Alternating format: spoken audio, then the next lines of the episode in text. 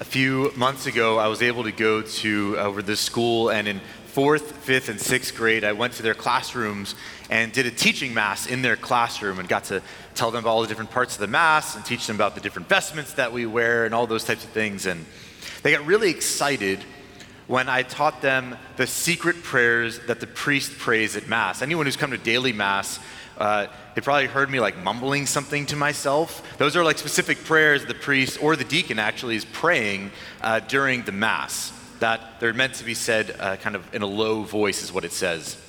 And my favorite of these is when the priest or the deacon is preparing the chalice. And when he pours the wine into the chalice, uh, the, the water into the wine with the chalice, he says, By the mystery of this water and wine, may we come to share in the divinity of Christ, who humbled himself to share in our humanity. In our gospel today, we hear of Jesus ascending into the heavens, ascending to heaven to be with the Father. And it, you could live into this lie that somehow Jesus abandoned his people that somehow he's left us. He's far distant from us. But if we continue to read the same gospel at the end here, it says that as the disciples went out, they continued to do these signs and wonders as Jesus accompanied them the entire way. That when Jesus ascended to the Father, he brought his, our humanity with him, that we might have greater intimacy and relationship with Jesus Christ. That's what we're called to do as the people of God to go out and perform these signs and wonders accompanied by Jesus Christ. But there's a, a modern day heresy that kind of has gotten out there that really stops us from being able to do this. And if you've ever come to confession with me and I kind of like cringe a little bit, it's because I hear this heresy coming out. And it's not even like, you know, a particular sin that someone says. I've never cringed at someone's at uh, that. But as soon as I hear this heresy coming out, I just, oh, it kills me inside. So, the heresy is called moralistic therapeutic deism. My guess is that none of you are intentionally like, oh, yes, I'm a moralistic therapeutic deist. Like, I'm guessing that. But it does come out in our culture all the time. So let me explain.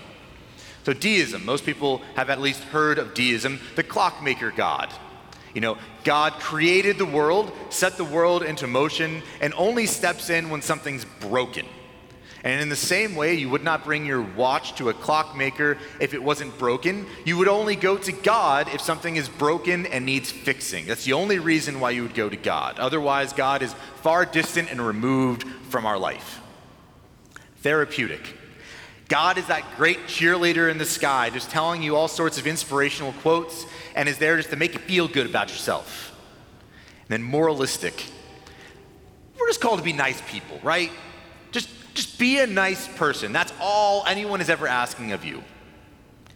I will give $1,000 right now for someone to find that in the gospel.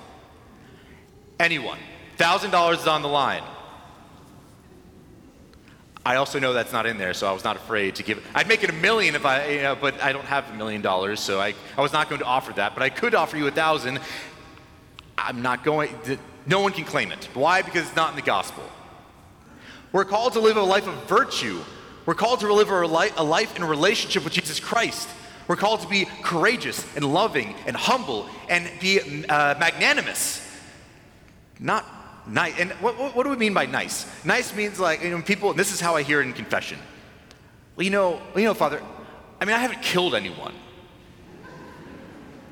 That's a pretty low bar, right? Like, you know, I, I don't know, like I'm hearing confession, but like I haven't killed anyone, so if that's the bar for sanctity, that's, I, I think everyone here made that bar.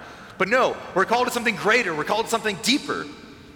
And this moralistic therapeutic deism keeps us away of living a life of sanctity living a life in relationship with Jesus Christ, and doing what the Lord has called us to do to go out into the world and perform these miraculous deeds, to go out and perform these signs accompanied by Jesus Christ. But if I didn't explain maybe a little bit on how to do this, then this homily would be kind of pointless. All right, you know, go out and do these things. How? I don't know. So, first thing, foundational, what you got to do prayer. If you're not praying, if you're not sitting there having that conversation with God, sitting there day in and day out, listening to the Lord's voice, well, then guess what? You're not going to know what the Lord is calling you to do because you're not listening to Him, right? You've got to be able to sit there and pray. And I wish I could say right now I could fix everyone's prayer life in this one homily but then we'd have to cancel the noon mass and you know no one's going to the art show today and it'd be a long process come talk to a priest talk to a deacon talk to one of our religious sisters talk to someone in this community who is a prayer warrior i know we have them out there we have lots of them you don't need to talk to the priest there are lots of prayer there are people in this church right now who are much holier than i am i promise you they might not be holier than deacon tommy but they are definitely holier than I am. I'm not sure if your wife would agree with that sentiment. But anyway, that's beside the point. To be able to go and to work on your own prayer life, again, if you're not listening to God, if you're not having that conversation with God, you're not able to go into the world and be the disciple who God has called you to be. Second, community. Look around you. You have a church filled with people who are desiring to grow in sanctity and virtue and a relationship with Jesus Christ filled with community. Now, here's this, this problem that we sometimes have in the church. There, you know, we're all creatures of habit and we all kind of sit in the same place every single Sunday, going to the same mass. And I know because I can look out and I can see you all in the same exact spots, like every single Sunday. So, there's always, you know, that family maybe that's like two pews ahead of you that you've watched, you know, their kids grow up, and every single Sunday you sit somewhere near them and you watch them and you're like, wow, that's just a beautiful family there. Or like you see this couple and you just see how, you know, you're inspired by them coming in every single Sunday, holding hands or some little inspiration. Do you know who they are? Do you know their names? Have you ever walked up, introduced yourself, and said, Hi, I want to just tell you, I pray for your family every single Sunday that I see you. And I'm so happy that you're here, and introduced yourself build that community, to know that you're not alone in this. Because when you feel alone, everything starts to crumble, everything starts to fall apart. Because we can't do it by ourselves. God gave us a community, God gave us a church for a reason, that we might be united, that we might be together. Because we're not in this fight alone. And finally, do you actually believe that the Lord has called you to go out into the world and to do these signs and wonders? Do you believe it? Because if you don't, we need to go back to the foundation. But do you believe that in just a moment, that this bread and wine I will consecrate on the altar will become the body, blood, soul, and divinity of Jesus Christ? That you will be receiving that here at this Mass. You'll be receiving Miranda for the very first time, the body of Christ. How beautiful and wonderful is that? I know one person who believes it, and she's here and she's so excited to receive the Eucharist for the first time.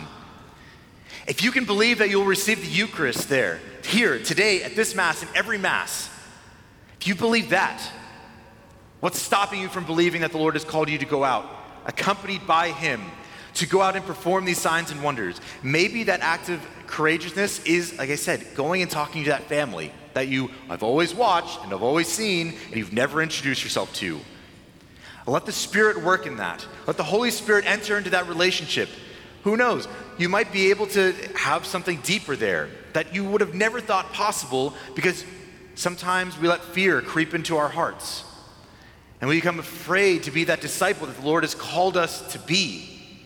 But of course, the Lord has called all of us to do this. Not just the priests, not just the deacons, not just the sisters, but every single person here in this church is called to do this. To be courageous, to pray for people, to perform these signs and wonders.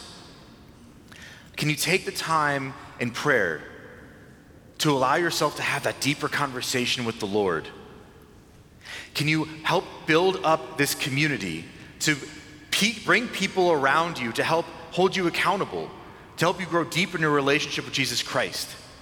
And can you have that belief beyond the shadow of a doubt that you will receive the Eucharist here on this altar and that He will accompany you to do these signs and wonders? That is what you're called to do today and that is what we're called to do every day.